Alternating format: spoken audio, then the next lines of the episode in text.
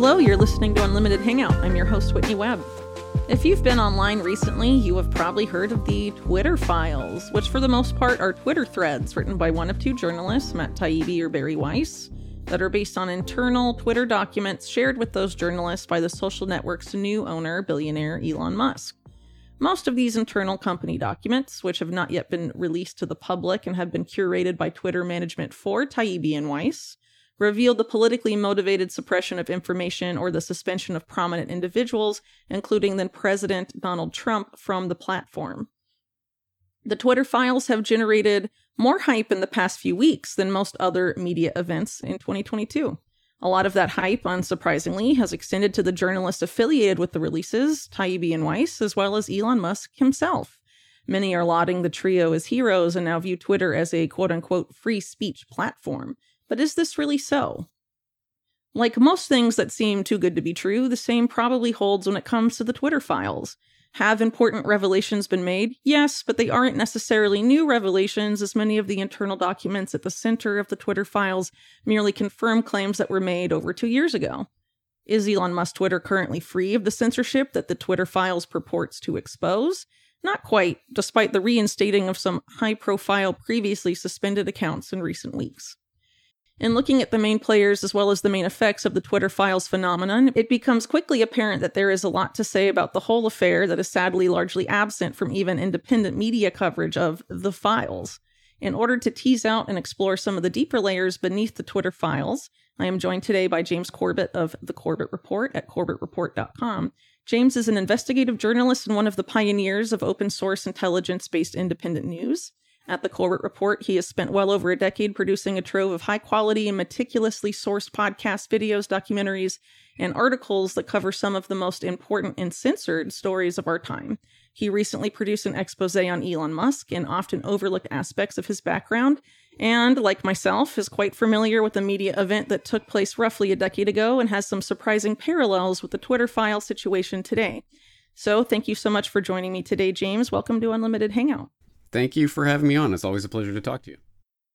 Likewise. So the Twitter files has generated a lot of buzz. And so I guess a reasonable place to start off the conversation would be to sort of talk about maybe first impressions of the phenomena and how the sort of effects that you've seen it have on independent media discourse.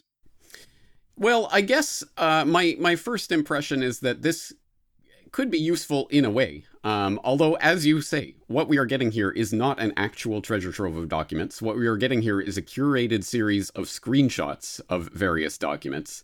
But actually, that speaks to a deeper, sort of more interesting phenomenon as we step into the electronic age, because the types of things that we are seeing are screenshots of emails, screenshots of Slack chats. I don't use Slack, so I don't know what the terminology is there. Direct messages, various forms of communication that are presumably incredibly scattered over a number of different databases and organized in different ways.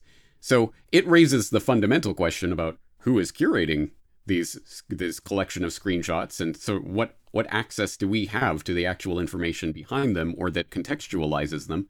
Nothing except what Taibbi and Weiss and others are reporting. So we have to sort of take it at face value on a number of different levels. Actually, that goes back to something that I was talking to Nomi Prins about a number of years ago. She wrote a book about the various presidents and their relationships with the banks during their eras.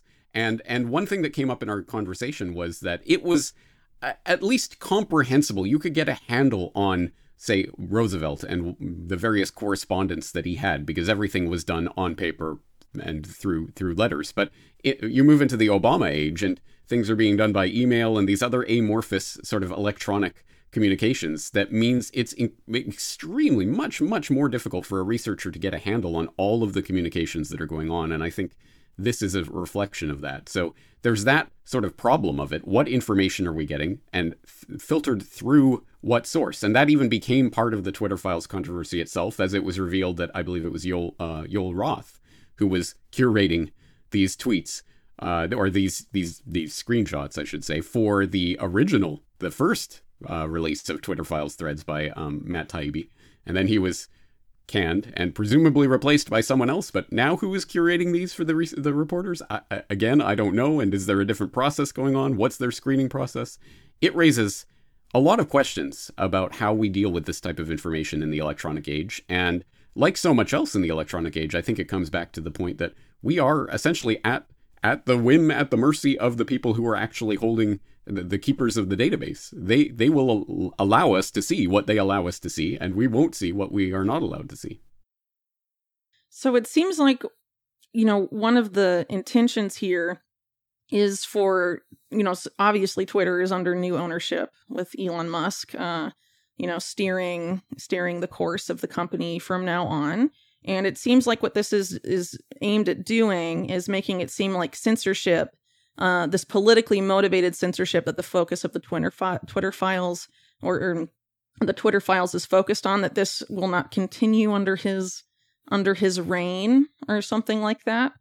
Despite the fact that there are some people like Garland Nixon, for example, a well-known critic of U.S. foreign policy, who have been suspended since Elon took over. For example, you've had some high-profile people specifically in the sort of the alternative narratives to COVID-19, people like Peter McCullough and Robert Malone having their accounts restored.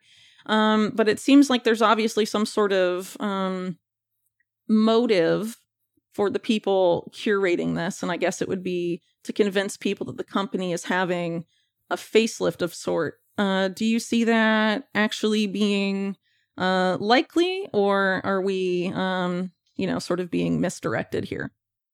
I would venture to say we are being misdirected, and I think that's already demonstrable, as you've already pointed out, given people like Garland Nixon. As you say, other people in the alternative media space who were suspended continue to be suspended under the reign of Emperor Musk. Obviously, Alex Jones being one example where specifically Musk weighed in personally, because now it is apparently Elon Musk's personal decision as to whether someone is allowed on Twitter or not.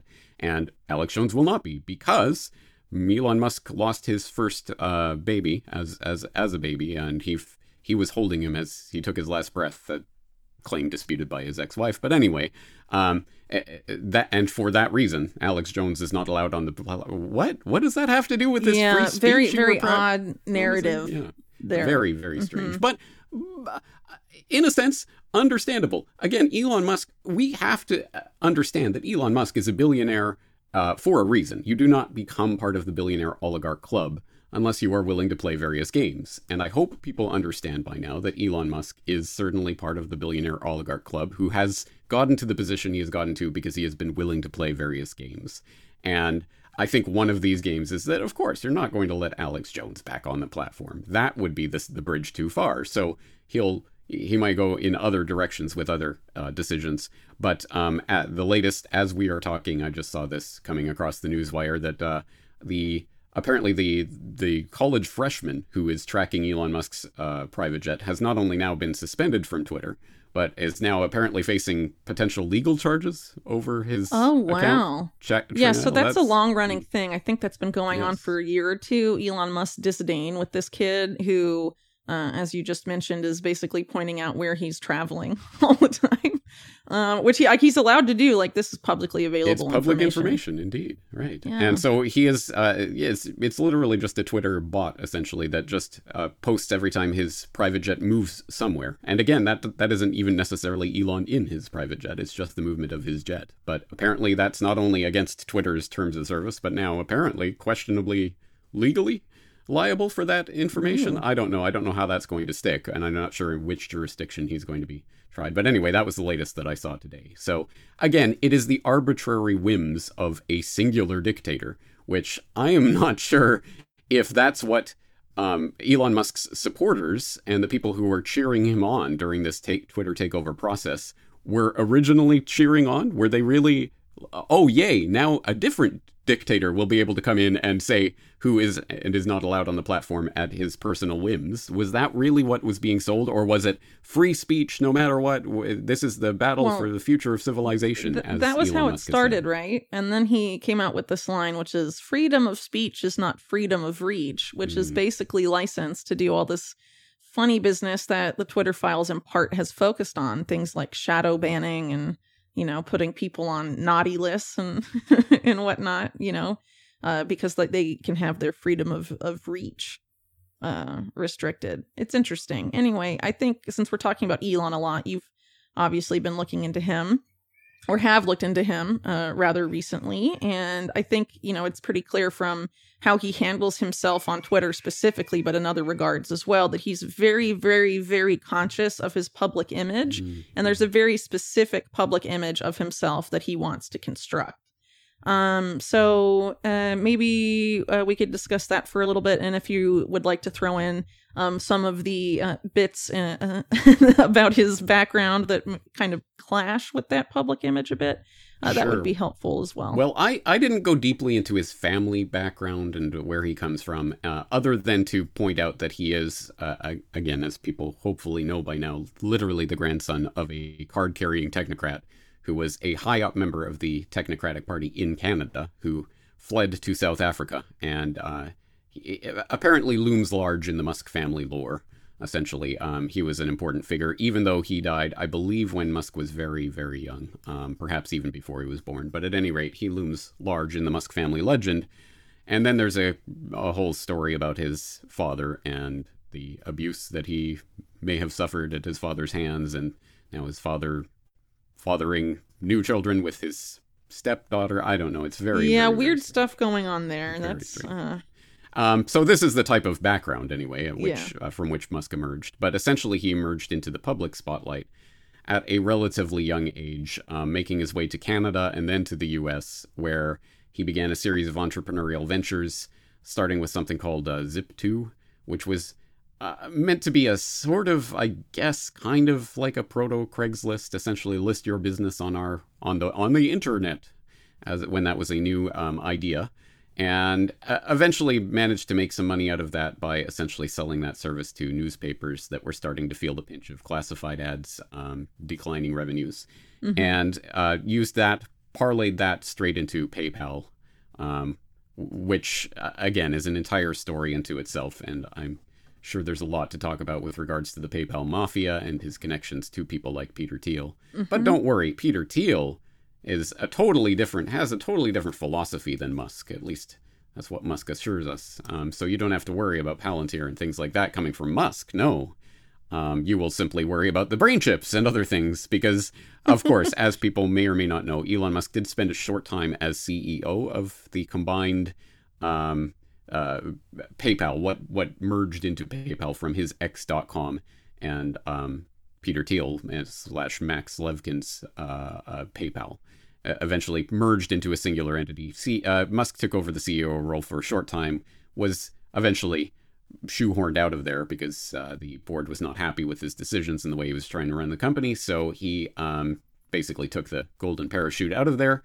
Received a few $100 million for his efforts and parlayed that into SpaceX, Tesla Motors, and Solar City and the Boring Company and all of these other ventures, which I'm sure your listeners are broadly aware that he's been involved with. But of course, the connecting thread through all these ventures is government money, essentially. Right.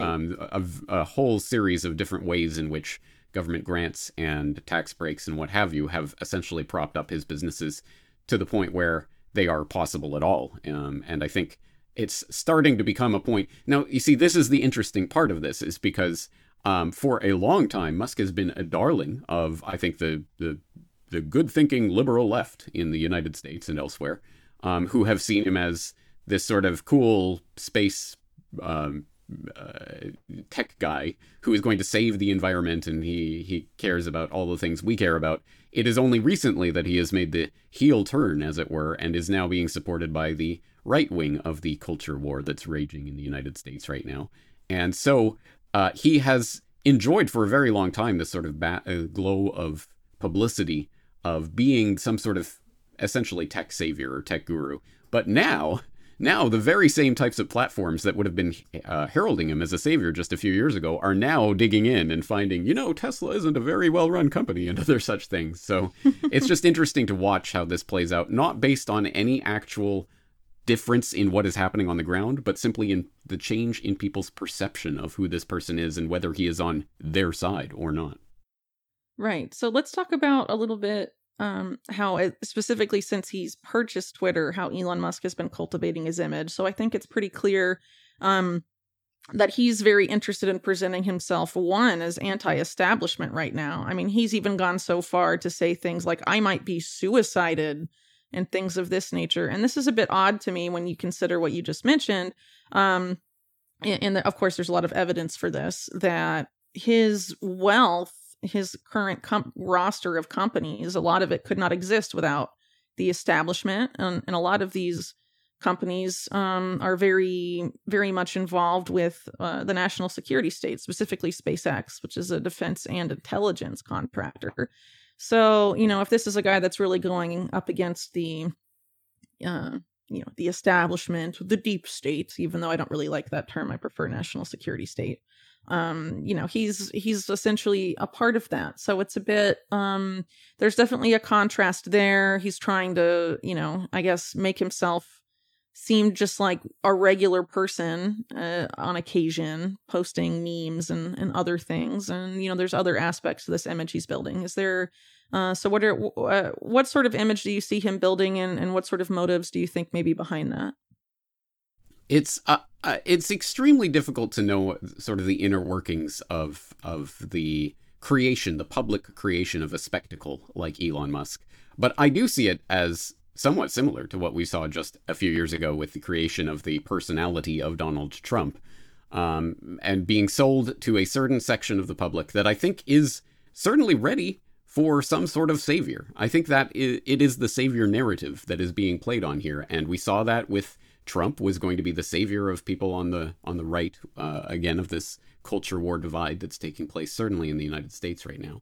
And then that was, if not eclipsed, perhaps bolstered by the QAnon psyop, which even fed further into that idea of the savior narrative. And that obviously didn't quite pan out the way that Q supporters were hoping. So now it's time to find a new person to pin hopes on. And Musk has taken up that mantle. And to obviously, as you say, I think Musk is extremely aware of his public image. And just the fact that he is engaged in tweeting and replying to people on Twitter on an hourly basis shows that he is interested in at least cultivating some sort of public image of himself. And clearly that is lining up with the type of, I suppose broadly, the resistance movement that has risen up in the past few years against lockdowns and mandates of various sorts. And Musk has positioned himself to be, oh, I'm the one who's I'm going to move to Texas because I don't want to deal with California and its draconian lockdown laws and all of this. So he has positioned himself in this way for a couple of years now, at least, and now is really coming out as someone who's being championed essentially largely by people on the right who are disaffected by the establishment. And I think this whole narrative of the Twitter files plays perfectly and brilliantly into that, because clearly Twitter was very much being run by people who were very, very invested in the Democrat Party and basically ensuring the continued rule of the Democrats and a disproportionate suppression of information coming from the right side of the political spectrum. So Musk being put in this position, well, he's the opposition to that. Therefore, he's on, quote unquote, our side. And I think exactly as Trump, the billionaire, was posited as, don't worry, guys, he's on your side. He's for the average working man. I think, again, Musk is stepping into that role now that Trump has seemed to vacate it. So what Musk is doing here has sort of raised my eyebrow about in terms of, you know, what he might be up to. So one thing that I've noticed over the past 2 years, especially, you know, if you look at, for example, everyone these days knows about the World Economic Forum, right? So one of their big themes last year was rebuilding trust. And a lot of, even the Biden administration, a lot of, you know, prominent institutions are very much aware that there is a major lack of trust, specifically among certain segments of the population. So, you know, if I was the World Economic Forum, which again, Elon Musk was a young global leader, right? And agrees with a lot of the main policies that, you know, sort of WEF-centric politicians and others tend to support, like UBI, among several others, I think a carbon tax, some other things. You know, if I was you know, someone like Klaus Schwab, I guess, right? And I wanted to get people to rebuild trust, and I know they're never going to trust me, right? I need some sort of figure that people who hate me will trust, that supports the same policy agendas that I do, right?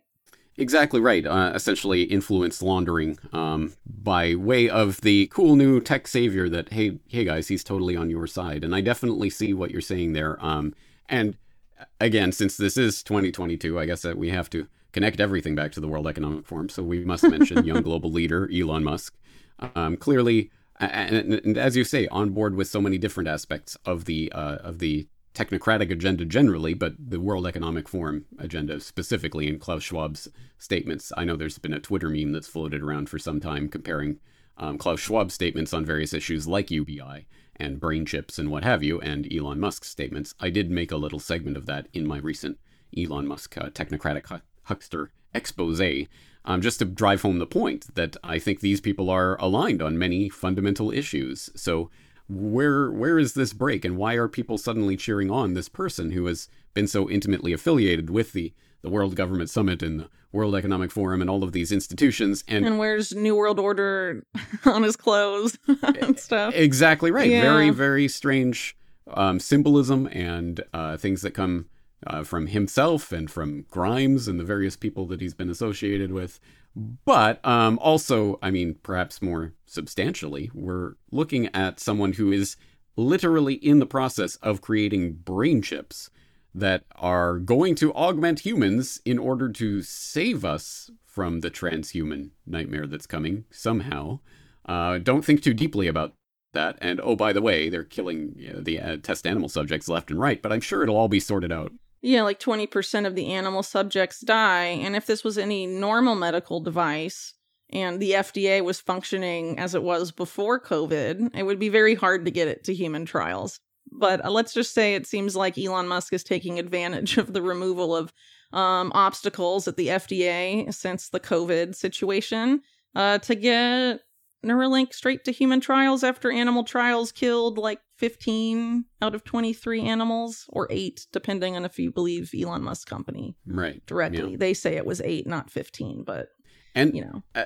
Exactly right. And let's put this in perspective for people. What is the ultimate agenda here? I think your audience is not naive, and I think they understand by this point that when something is part of a broader agenda, it will be approved through the official regulatory process, exactly sure. as the mRNA vaccines were approved.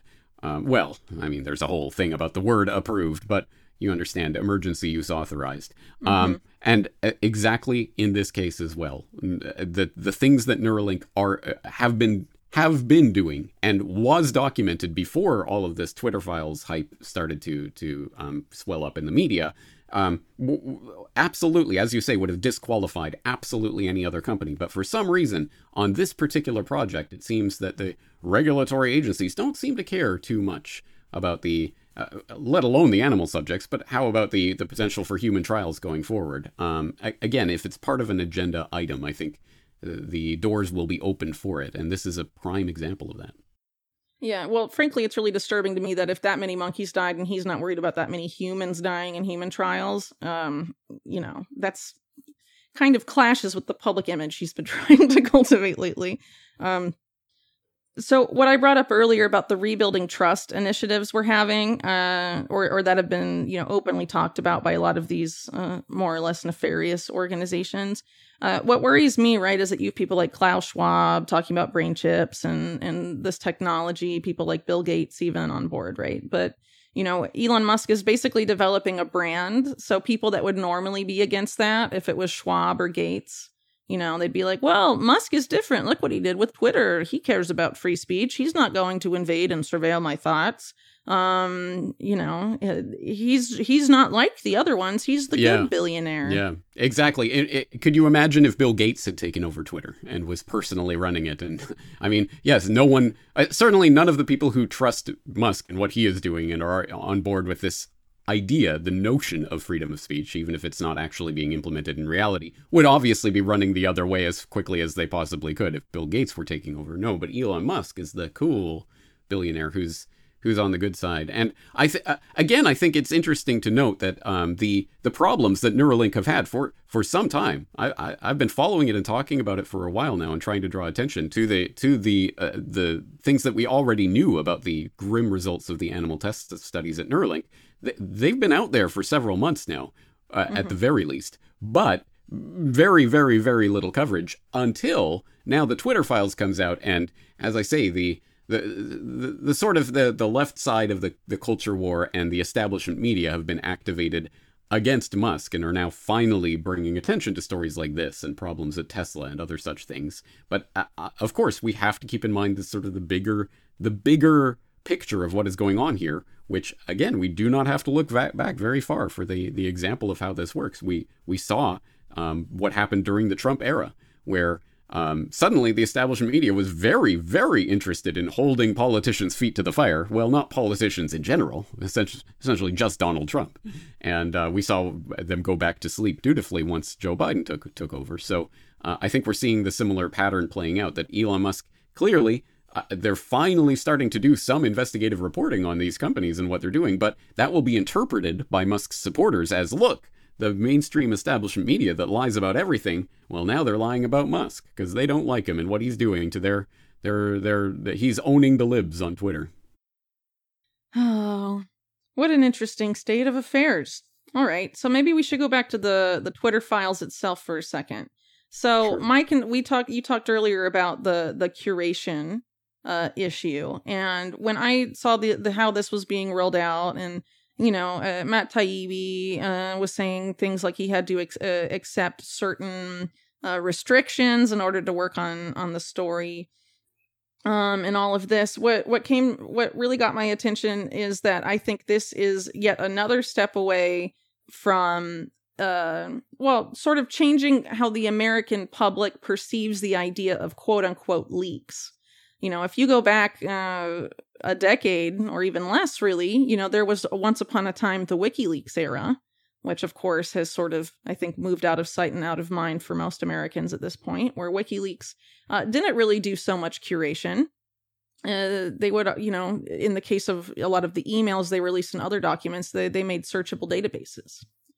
And this changed with, you know, something that we can talk about in a little bit, the creation of the Intercept and the owner of PayPal, Pierre Omidyar, which, of course, has a lot of parallels, in my opinion, to the situation with the Twitter files. But since then, you know, you've had the persecution of Julian Assange, the dismantling of WikiLeaks as an organization, and pretty much most of the quote unquote leaks that have come out since then have not, you know, been handled that way in service to, you know, greater transparency. It's been mostly curated. And so in the case of the Intercept, right, you have the Snowden leaks, 90% of it is never released, right? And now you have, you know, claims after Jack Dorsey, of the former, you know, the co-founder of Twitter and former head of it, you know, steps in and asks Musk to release, you know, the full files and all of this. Which Musk says he'll do, and then subsequently it's claimed that a lot of things were deleted as a disgruntled employee was leaving. How true that is, I don't know, but, you know, that we're getting these just screenshots and not searchable files is interesting, and I think it's particularly interesting when you look at the situation that was the focus of the earlier Twitter file releases, which is the censorship of the Hunter Biden laptop. Of course, Hunter Biden being the very troubled son of U.S. President Joe Biden. So a lot was said about the suppression of the laptop story and all of this, but very little interest shown in, why would they suppress the laptop? What's actually on the laptop? It turns out not that long before the Twitter files came out, a nonprofit group called Marco Polo released a nearly 700-page, very detailed report on exactly what is on the laptop and why it matters. Very interesting that that's been moved out of the Twitter files almost entirely. It's like the story is almost entire is pretty much on the suppression, not on the content that was being suppressed. What are your thoughts on that? Well, actually, I will say that I guess mission accomplished for the Twitter files, because this is literally the first time I am hearing about this 700-page report, which I will have to go out and download now. So thank you for bringing it to my attention, but it goes to show just how thoroughly the Twitter files brouhaha has displaced any actual examination of the underlying data that we're supposedly talking about, but not really. Absolutely fascinating, isn't it? Okay, so you raised some incredibly important points, and here's one that has made me very unpopular among certain sectors of the independent media space for a long time, is that I have always acknowledged what Zbigniew Brzezinski said about the WikiLeaks phenomenon at the time that it was going on back in 2010, 11. He was giving an interview in which he opined that the WikiLeaks organization is such a beautiful, wonderful idea for intelligence agencies to selectively leak information. And I think the implication of that is that it doesn't mean necessarily that Julian Assange is himself some sort of intelligence agent who's essentially laundering this information out to the public, but he could be used by intelligence agencies that selectively leak certain documents. Oh, oops, those documents got out while other documents remain suppressed. Now, that issue, I think, is a core issue of this entire question about leaked documents and what they do and don't tell us and how they are interpreted and who interprets them for us, because generally speaking, we don't have direct access to this sort of insider information that makes these documents understandable. Even within the Twitter files, we have to rely on Barry Weiss and Matt Taibbi and Michael Schellenberger and others to tell us what some of this Twitter lingo, the internal lingo, means. There was a bunch of acronyms and things, PII and other things that I was learning about when reading through the Twitter files that, as they say, we had to talk to Twitter current and former employees to sort of understand the context of this particular screenshot that we're now showing you. So I think the fundamental question when it comes to these types of releases is the question of the bottleneck of information. Obviously, we're not getting everything. So who and at what point is that information being withheld or suppressed? And then once it is put forward in some manner, then who is interpreting that? Who is making it sort of accessible to the public in a sense?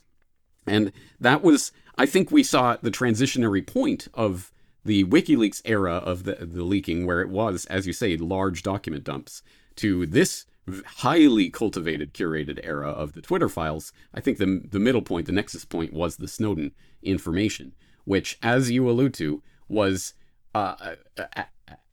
according to Snowden himself, was consciously done in a way that it would be curated by journalists, and they would report on what they thought was journalistically important, and the documents themselves would not be released. And that was Snowden's stipulation, and that was the way that he wanted that to go. And so he selected the journalists and blah, blah, blah. I'm sure people are broadly familiar with that story.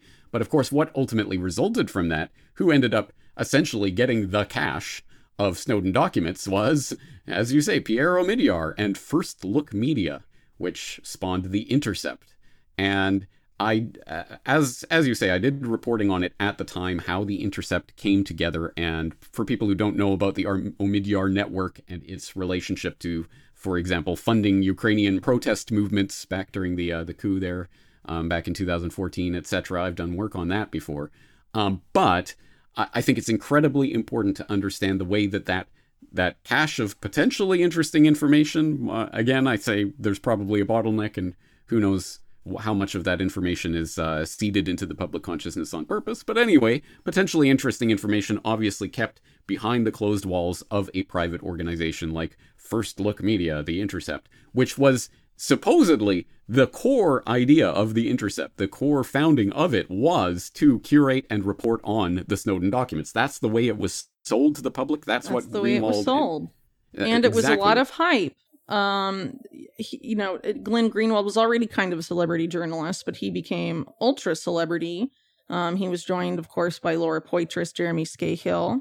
And, it was probably one of the biggest media events of that particular period. A lot of interest, of course, in the Snowden leaks, which the Snowden archive run by First Look Media was shut down a couple years ago.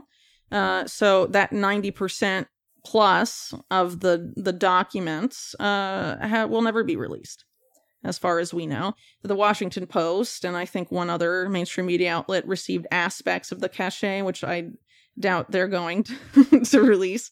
But the Intercept said it was too expensive. At the time, and this will be in the show notes for those that are interested. I did a report. I was working for Mint Press News at the time about how it's very, very unlikely that cost was the real reason. As you mentioned, Pierre Omidyar has ties to funding some very suspect movements in pre-coup 2014 Ukraine, also heavily funding USAID and having other ties to the national security state. And it has been alleged that aspects of the Snowden archive, specifically some of the documents not released, detailed how PayPal, which Omidyar has been the owner of since the early 2000s, buying it from Musk and Thiel and co., PayPal's relationship with intelligence agencies and presumably its role in illegal mass surveillance, among other things. I mean, of course, we have to speculate, but that seems, very plausible when you look at how this ultimately played out. But, going back in time to about a decade ago, Pierre Omidyar, not that differently from Elon Musk, was framing himself as a revolutionary guy who's going to, change journalism forever. And that's not that different from what Elon Musk is doing with the Twitter files and talking about how Twitter can be a new place for journalism and it's decent, decentralized journalism and all of this stuff. Pierre Omidyar, back in, when he was setting up The Intercept, there were puff pieces all about him, how he wanted to fund adversarial journalism, Glenn Greenwald and, the other people that signed on to First Look, including Matt Taibbi himself, actually, talked about how there was going to be no interference from Pierre Omidyar and the stories they were writing, things like that. Matt Taibbi actually ended up leaving First Look, I think within his first year there, because of disagreements with Omidyar. But Greenwald and co. went on insisting that there was no influence there. I disagreed with that on more than a few fair occasions. Greenwald was not very nice to me, but subsequently ended up leaving The Intercept because he said that there was censorship and they weren't letting, they were influencing the types of stories and what have you. So I don't know. It seems like Glenn Greenwald figured it out at the end, ultimately. But, when it comes to The Intercept, I have a lot of opinions, I guess, probably because I've written 8 articles on it, maybe more. And one thing to me, it really just seems like it was an operation in a lot of ways. So you have, Pierre Omidyar being very well funded. He's essentially sweeps in and privatizes the Snowden leaks. And before he is framed as this revolutionary and does that, there are tweets of Pierre Omidyar's where he talks about people who leak documents to groups like WikiLeaks are thieves and something needs to be done to help catch the thief. Yeah. He sets up The Intercept, and I'm sure you're familiar with this, James, in short order, of course, with all the hype around Snowden and Secure Drop, the platform for leakers to submit their documents to The Intercept that Snowden promotes. 3 whistleblowers have gone to prison for leaking to The Intercept. And in every of those 3 cases, it was either sloppy or allegedly an intentional act to out the source and have them go to prison. So those 3 would be Reality Winner, Terry Albury, and Daniel Hale. So, if you're looking at this down the road and then the closure of the Snowden archive and all of this, it really seems to me that Pierre Omidyar was interested in creating a honeypot for would-be leakers on behalf of his friends in the national security state, while at the same time privatizing leaks and being able to curate ones that were interesting, enough to the public, but, slow down the pace gradually and create a media outlet with this hype around it of it being adversarial, honest, independent journalism, sticking it to the man when in reality it has not been that.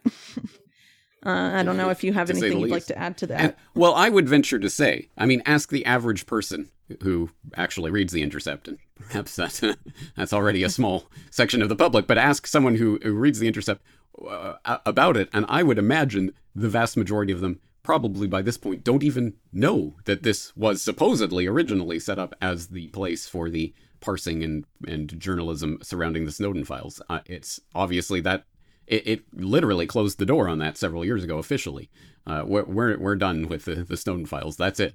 So it was a brilliant PR coup, I suppose, because it generally seemed to work. Basically, all such reporting has stopped right now. And as you say, it privatizes the notion, the idea of what a WikiLeaks or similar organization could be. It has essentially turned it into the hands of a private company that, again, anyone who looks into Omidyar and the Omidyar network and its various connections will know, undoubtedly has connections to the U.S. intelligence world. And, oh, by the way, speaking of which, as I'm sure you know, Alan McLeod over at Mint Press News has been doing reporting on the various intelligence officials at various of the social media outlets, including, of course, Twitter, which has been infested by various intelligence agents, career intelligence officials, who then go on to in various positions in Twitter. And there's no lack of examples of people along those lines that he's documented there at Mint Press News. So, again, it seems like the intelligence agencies working hand in hand with these crusading NGO / philanthro entrepreneur capitalist, whatever, Elon Musk's and people like that are gradually consolidating information. And I suppose maybe it's beside the main point of our conversation today, but I do find it absolutely horrifying to think that Twitter really does represent the future of journalism, because the confines of the 280-character little soundbite of a soundbite, essentially, reporting that's then broken up into these threads. It's a horrible way of conveying information. And I point to one example from the Twitter files itself.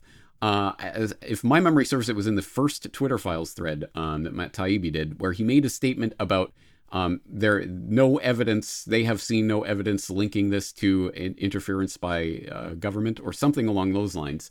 And that particular statement was caught on and became this big way of basically allowing people to shrug their shoulders about the Twitter files. Oh, whatever. I mean, they say there's not even any government interference, so what's the big deal?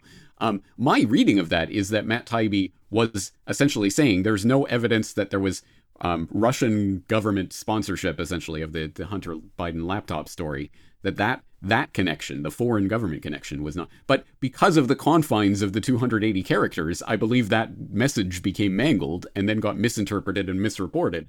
And that's the kind of world we're stepping into when we start thinking that, these Twitter threads are going to be the deep dive journalism of the future. Can you imagine Whitney putting something like One Nation Under Blackmail in a Twitter thread form? How many millions of tweets would that take? No one would read it.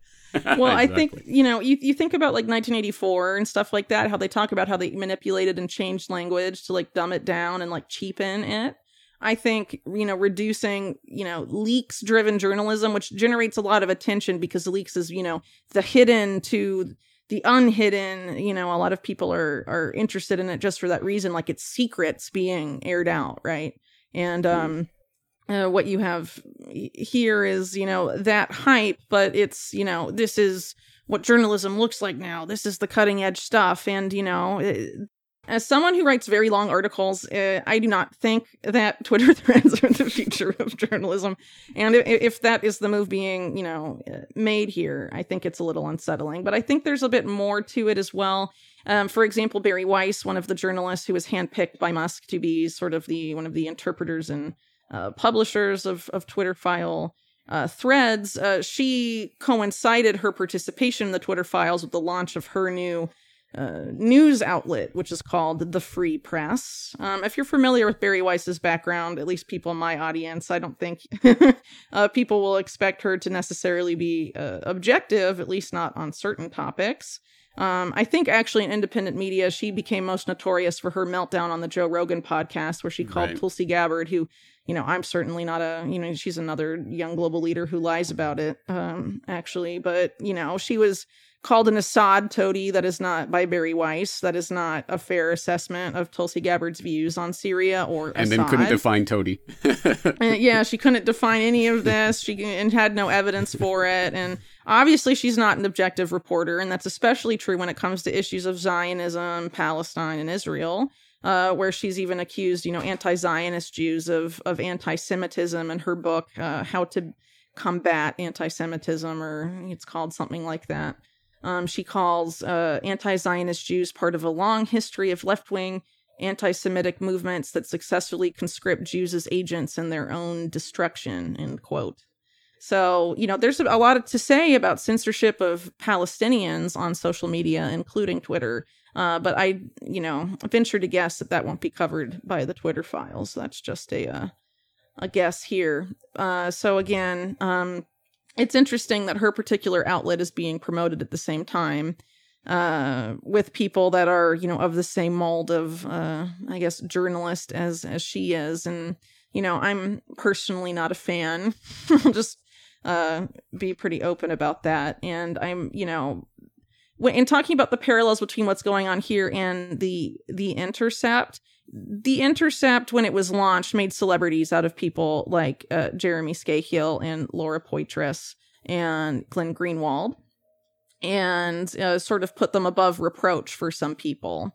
I don't really think that's fair for, you know, reasons I've talked about over the years. And of course, people can go back and look at some of my Twitter exchanges with Glenn Greenwald where I criticize Pierre Omidyar and he tells me that I'm a liar and belong in a mental hospital, you know, about a year or two before he says the same thing.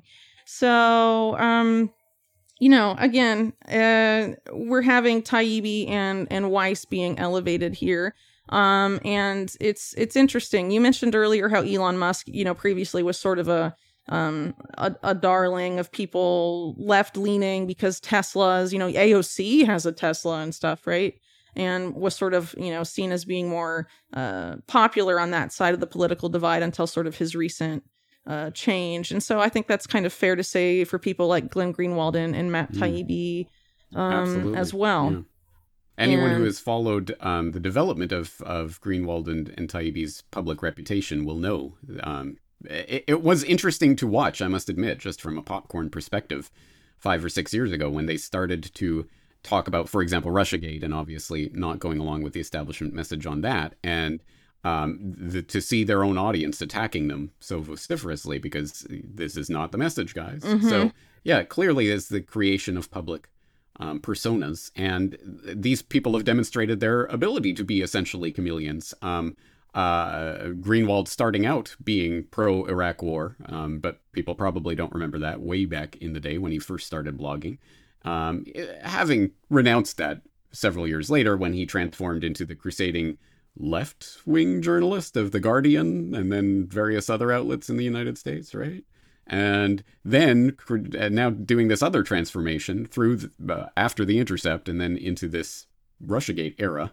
And now being whatever he is today. And I think Matt Taibbi along for much of that same ride. So I think it is about public perception and creation of public persona and playing on that.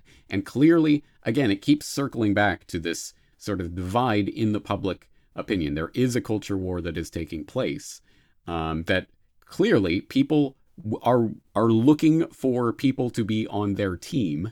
And I think most people will accept someone simply saying, hey guys, I'm on your team, or making the right kind of signals that I'm on your team is essentially enough for them to turn off the critical thinking faculty. And no better example of that than Elon Musk, who went from the darling of the left to the darling of the right, and I think shouldn't be the darling of anyone given the sorts of things he's been involved in. Yeah, well, I think, you know, not unlike Trump, who you mentioned earlier, made some comparisons about Elon, too. I think he's Elon Musk is most interested in Elon Musk, right? And promoting Elon Musk and Elon Musk's image, if you ask me. So I think there's a specific reason why Elon Musk picked Taibbi and Weiss. I'm not sure exactly what that is, but, you know, I think it's pretty telling when you consider sort of what we've talked about earlier, that Musk has a very specific reason for doing all of this. And presumably he has picked these two people because of their associations and, I guess, perceptions among at least some people that they're anti-establishment. So, you know, in Taibbi's case, who journalistically I think is far superior to Barry Weiss, who's technically an opinion writer, Matt Taibbi has done some really good articles over the years. I think he was actually one of the few people in mainstream, or at least mainstream adjacent media, to cover FASB 56, which was a policy that's really insane, where basically government agencies can have public and private budget, so they can basically, you know, put one version of the budget out there and then have a private one and like cook the books and do all sorts of sane financial crazy stuff they shouldn't be allowed to do. But having said that, you know, there are certain, it's very clear if you look at Matt Taibbi's journalism, there's some topics he does not like to touch at all. And it's very different than someone like Glenn Greenwald, for example. Glenn Greenwald has a lot of similarities to Matt Taibbi, but when pushed on things like 9/11 and other issues like that, he said, essentially, you have to pick and choose what you cover, like if you want to be taken seriously. So, you know, I've noticed that with people who are strive to have them brand wise, be mainstream media adjacent, that they won't cover those types of issues. Yeah. So Matt Taibbi, instead of ignoring those issues, as a career move over the several decades at this point, has made it a point to ridicule people. So he's not just ignoring issues like, you know, September 11th. He intentionally ridicules people who don't believe the official story. And the most recent of these, well, he's done it on Twitter as recently as a few months ago, making fun of anyone who identifies themselves as a quote-unquote truther. But in a 2019 article for Rolling Stone, it's the subtitle is "Why Conspiracy Theories Won't Die." I'll just read a quick quote from it. He says, the old, quote-unquote, physical impossibility saw is a nervous tic found in a lot of the trashiest American conspiracy tales. Only controlled demolition could cause Building 7 to free fall on September 11th. And he says, look at the fatal headshot that killed Kennedy. It's back and to the left the wrong way if Lee Harvey Oswald was shooting it. So, you know, he's calling people that don't believe in a lone wolf shooter, which is now, according to polls, actually a majority of Americans don't think Lee Harvey Oswald was acting alone, right? So if you believe that, you're believing a trashy American conspiracy tale. Or if you think 9/11 fell into its own footprint in 7 seconds because of uncontrolled office fires, even though there's a University of Alaska study that demolishes the NIST goobly guck narrative or report that claims to show it was office fires, you know, you're not very smart. So it's troubling. And probably the most troubling of all goes back to some of his early work where he calls, he says the 9/11 truth movement makes the Left Behind sci-fi series, which is like Christian apocalyptic stuff. He says it makes it read like Shakespeare. And he calls people clinically insane 9/11 conspiracy theorists. And his gripes with the 9/11 truth movement, according to him, where he goes, it's a lot of ad hominem about people like Jason Burmis and Dylan Avery, calling them, quote unquote, dickwads, among other things. And he says 9/11 conspiracy theory is so shamefully stupid. It's the lowest form of conspiracy theory because it doesn't offer an affirmative theory of the crime. And basically his whole takedown of 9/11 truth has nothing to do with refuting evidence offered by the truth movement. Instead, it's basically, here's a silly dialogue of what I imagine Bush, Rumsfeld, and Cheney would have planned if the 9/11 truthers were right. So it's a very dishonest engagement with the information, in my opinion. And, you know, it's not what you would do if you were interested in getting to the truth of things. I don't know. I think at this point, you even have people that chaired the 9/11 Commission say the official story, the 9/11 Commission report, is full of holes and unanswered questions, that they were stonewalled, etc. So, you know, is it really fair to call people that question the official narrative, you know, trash and hopelessly stupid and all this nasty ad hominem? I don't know. Do you have any thoughts, James?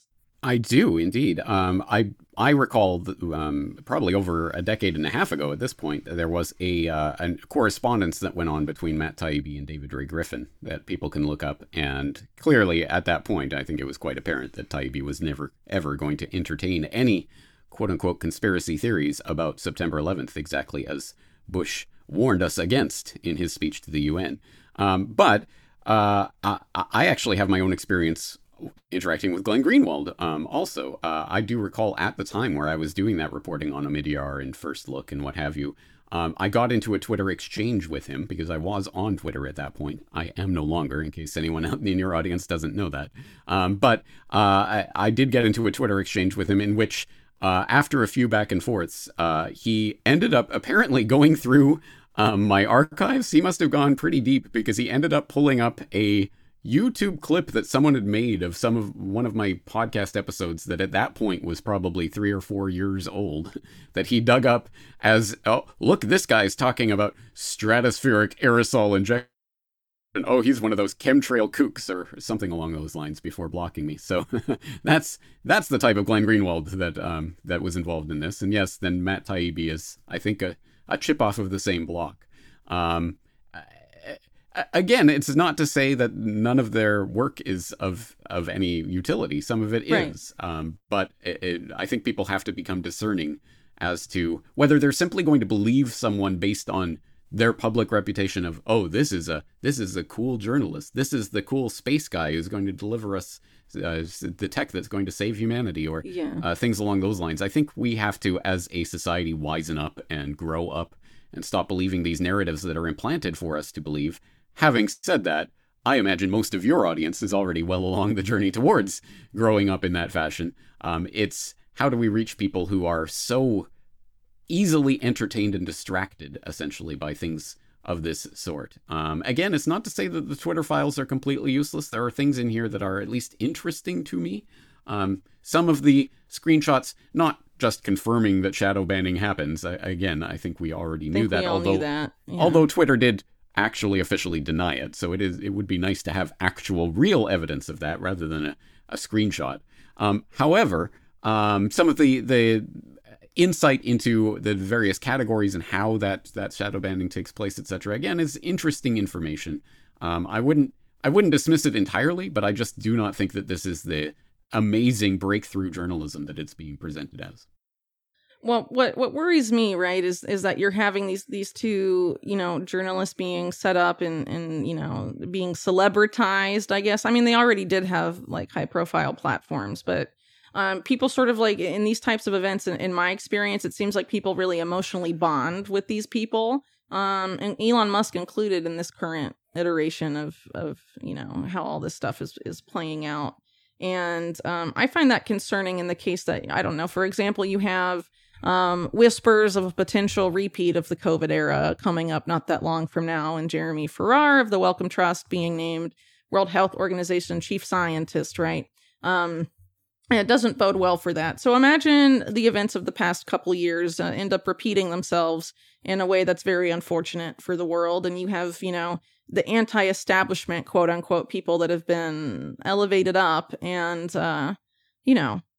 they're not exactly a reliable source of information, perhaps, when it comes to these types of activities, right? If they're unwilling to question events that took place 20 years ago, or in the case of the Kennedy assassination, like much earlier, and are going to be actually a minority among the American public when it comes to the Kennedy assassination in order to back up the official story of the conflict of interest-ridden Warren Commission. I just think, given the stakes of what we're seeing right now, people really need to understand that information warfare is very sophisticated. Yeah. And also that, like you said, James, people like Matt Taibbi have done really great work. But at the same time, no one is perfect. You should, I really wish that people could get away from this culture of celebrity journalism and instead judge journalists on the quality of the journalism they produce. And, as even on a case-by-case basis or something like that, maybe that's a lot to ask when the political savior and this whole celebrity worship, including in journalism, is so ingrained in some people and very much propagated by the social media model, which, I guess is Twitter files coming full circle in a sense, but it's... I really do worry that if people go and, look at this stuff with, approach it in kind of a naive way, you're going to get suckered in. And I've had experiences with some of these people. I've had, with Matt Taibbi, that's the only time I've ever been interviewed about my work on the Epstein case, and it has not been published. And part of that, I was only asked really one question before the feed cut off, and I was assured that they had enough to make the interview and they would patch it together and publish it, and never did. But Matt Taibbi asked the first question, and he said, what conspiracy theories about Epstein are too crazy? And I said in the question that I didn't want to really set any parameters. I don't have any interest in gatekeeping, was the term I used, specifically about Epstein's death, for example, because there's so much, I mean, no one really knows what happened, right? So that somehow turned in, I later find out, not necessarily from Taibbi, but other people at that podcast then sponsored by Rolling Stone, that someone there in that studio thought that I was saying that Epstein is still alive. This came out in a petition that was sent to Rolling Stone, trying to get them to actually deplatform Matt Taibbi, claiming that they'd invited me on and I'd claimed that Epstein was still alive and I'm a crazy person. So that's a pretty weird experience, and I'm a kind of disappointed by that. So, you know, but I'm not bringing this stuff up, and I'm sure you're not either, James, because of our personal experiences with these people. I guess what I'm trying to point out here is that we can't really have rose-colored glasses about these kinds of people when they've shown over the course of their career that there's certain topics that they're not just unwilling to engage with, but they're going to use to, you know, ridicule people that don't see the same way they do about certain stuff. So while they may be good on things like Russiagate and things like that, people really do need to learn discernment if your ultimate goal as a media consumer is to get as close to the truth as you possibly can. I mean, I think that's, you know, required behavior. I suppose it comes down to people's own internal guide as to what it is they're doing and what they're engaged in and why. I think it has to come down to fundamental motivations. If you are genuinely interested in a pursuit of the truth, then, as I have maintained for many, many years, in fact, since the inception of the Corbett Report, when this starts becoming about people rather than about information, then we lose, because then it becomes a soap opera and it could be manipulated in all sorts of different ways. That is why I do not ask people to take me at my word on anything that I'm saying. I always try to provide the references to what I'm saying so that people can go and look it up in its own context and see if they agree or disagree with my interpretation. That has been a core part of my work for many years, because I do not want people to put me on any sort of pedestal or to simply accept what I'm saying, or to think that I am saying, please accept what I'm saying because I say it. That is not the way this should work. And anyone who does come along with that as sort of the implicit guideline for what they're doing should, I think, probably be held in suspicion for that that view. But at the end of the day, I'm sure a lot of people are more interested in the spectacle and in popcorn munching and in choosing sides in some sort of spectator sport. Let's eliminate those from the conversation, because I imagine they're probably not subscribed to your podcast. So the people who are genuinely interested in truth, do not make this about people. Make it about information. And that applies equally to myself and to Whitney and to everyone that you listen to. If you cannot triangulate, or if what they are saying does not actually comport with your understanding of reality, of course, don't take it on board just because someone you like or see that you think you like said it, obviously. Now, having said that, of course, we have to make certain choices in life. We only have a certain amount of time. I'm not going to waste my time following someone that I strongly suspect is lying to me all the time. So we have to make certain decisions at certain points. But at any rate, no decision should be final as to this person is an arbiter of truth. And I think that's the fundamental point that we're both gesturing at. Yeah, absolutely. And the only point I feel like we didn't make today as we're wrapping up here that I would like to point out to people on the Elon Musk front, Elon Musk has been very, very specific that his intention in acquiring Twitter, even though he made these postures about it being freedom of speech and culture war stuff, he said very openly that he intends to turn Twitter, if he can, into a WeChat equivalent, with WeChat being the closest thing we have today to the quote-unquote everything app, as it's sometimes called. And I think Elon Musk ended up sort of using that term, or at least mainstream media sort of attributed that term to him for his ambitions for Twitter. So WeChat's parent company, by the way, is a major investor in Elon Musk. I believe it's in Tesla, and probably one of his most active shareholders. So it's interesting that you have this idea of promoting WeChat to an American audience, because basically WeChat, if you're looking at this as from the paradigm of data is the new oil, which I know you've covered a lot about that in your work, James. You think about who were the barons of the oil era? Well, the Rockefellers, because of the Standard Oil monopoly. So if you want to be the Rockefellers of the data era, how do you basically get a monopoly on data? Well, you own the Everything app, because all the idea of the Everything app is having, everyone do their finances, their social media, their government services, their whatever, everything through this one app, right? So if you control that app, you control all the data flowing through that app. And if everyone's obligated to use it for everything, you're going to have the most data out of everyone else. So this is, Elon Musk is not at Twitter necessarily to restore free speech. And I actually got a message from a friend of mine, Sam Husseini, who's also a colleague, a really great journalist. I would encourage people to check out his work. He's been shadow banned more than ever under Elon Musk. No one can even see his tweets at all.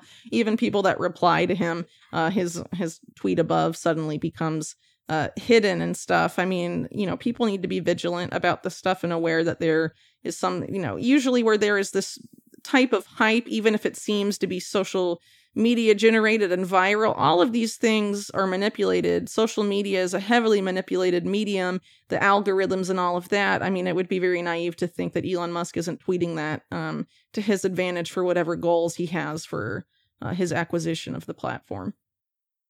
Let me just back up what you're saying there. I'm so glad that you brought up that final point about the WeChat Everything app of Twitter. That is such an important concept, because as we're recording this, I just recently released my New World Next Year with James Empallato, MediaMonarchy.com, where we're talking about our predictions for future trends. And my prediction for 2023 is about the digital ID and how that is going to be increasingly a part of people's lives and being foisted on the public. And it's already happening in basically every country around the world. Various governments are working hard at trying to implement and foist a digital ID on their population.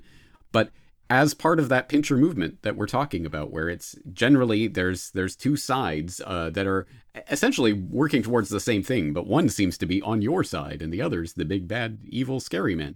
In this case, it is absolutely possible that instead of having some sort of government-mandated, government-run digital ID, oh, that would be terrible. No, we want to trust Spaceman with his digital ID, essentially, which is what the Everything app is. It's the consolidation of your entire physical and biological identity into the digital space, and everything that you do, everything that you think, everything that you buy is being recorded in that space. So it essentially functions as a type of digital ID, and it may be a way of getting a digital ID through the back door with the support of the people who would be against it if it was coming from the federal government, say. So I think we have to be on guard against that. Yeah. What's very odd in the context of what you just said, too, is that you're having these rather prominent figures on the quote-unquote anti-establishment right. For example, Jordan Peterson recently arguing that anonymity should be eliminated from the internet and online. The government should be able to know who you are when you're saying stuff, which is actually, interesting enough, another policy goal of the World Economic Forum, and their partnership against cybercrime is literally all about that. Yeah. And the people, their reasons for the cyber polygon stuff, it all ties back to ending online anonymity. And of course, digital ID agenda, having your digital ID, your government issued ID tied to your social media activity is very much part of that. So interesting to see that popping up, and people like Tim Pool talking about, hey, whoa, yeah, Neuralink is going to be the greatest thing ever. I can't wait. Weird that all these voices in the same sort of niche, I guess, that Musk himself is trying to develop are now starting to talk about how great all this stuff is all of a sudden. And, people are going to, targeting the segment that of the population that would normally be most against this. It's a bit odd, but, I don't want to be a hopelessly stupid conspiracy theorist, James. So maybe I'll leave it Whitney, there. As you know, the pursuit of truth and actually standing by principles has never and will never be a popular endeavor. So yeah, I know. I think people have to look in the mirror and see if they're ready to really take the plunge as to whether they are willing to withstand the psychological onslaught that will come as they become holdouts of the brand new technocratic future that's being dangled out in front of our faces. Anyway, I know which side of that line I'm on, but it's never going to be an easy path. Well, on that note, I would like to say sorry to all the listeners that might be Elon Musk fanboys or fanboys of Matt Taibbi, Barry Weiss, Glenn Greenwald, and the list goes on. But I think it's important that, as we said earlier, scrutiny is applied to all of us. That goes for me, that goes for James, as my friend Ryan Christian likes to say, question everything. Should probably also be question everyone. It should all be about, like you said, James, the information, not the person. And I really hope at some point we get to a paradigm where that is the case. And I hope that people, you know, if you're eagerly consuming the Twitter files hype and are enjoying it, which is you're totally within your right to do that, that, you know, perhaps maybe prod some of these figures to release the files that they're actually putting out there to be a little more transparent. So, you know, the idea is that this type of censorship doesn't happen again. So for effective change, that documentation has to be there, for example, if legal action were to be taken or something like that. To at least send a message or something like that to the Twitter executives involved in this suppression being exposed, most of whom don't work at Twitter anymore. I think all of them actually don't work at Twitter anymore. Fancy that. So I guess with that being said, James, thanks so much for joining me to discuss these issues today. If you have any parting thoughts, I would love to hear them. And if not, if you could please let everyone know where to find your work and what you have coming up. Well, let's leave the parting thought as, I don't want to say a plug for my site, but at corbettreport.com, you will be able to find all of the reports I've done along these lines. Just use the search bar to search for Musk or Peter Thiel or any of the issues and things that we've discussed. First Look Media, The Intercept, Omidyar, Greenwald. You will find it in the archives there. It's all available for free, so I hope people take advantage of that and use it as one way of gaining a window into this, and as always, only one way. And I certainly don't have the archive of everything, but I'm working on it. I will be plunging into the new year with a bunch of new material, but for the next couple of weeks, probably taking a bit of a time off and enjoying the Christmas, New Year's break. So having said that, once again, thank you, Whitney, for everything you're doing. I hope your listeners are supporting your work. I know this is not an easy or popular path. And so my best to you, and thank you for doing what you do. Well, thanks, James. I really appreciate that. You definitely, for me, are one of the models about how journalism should be done. You know, you are the open source intelligence master, so I am very happy to have you on my podcast today. So thanks again.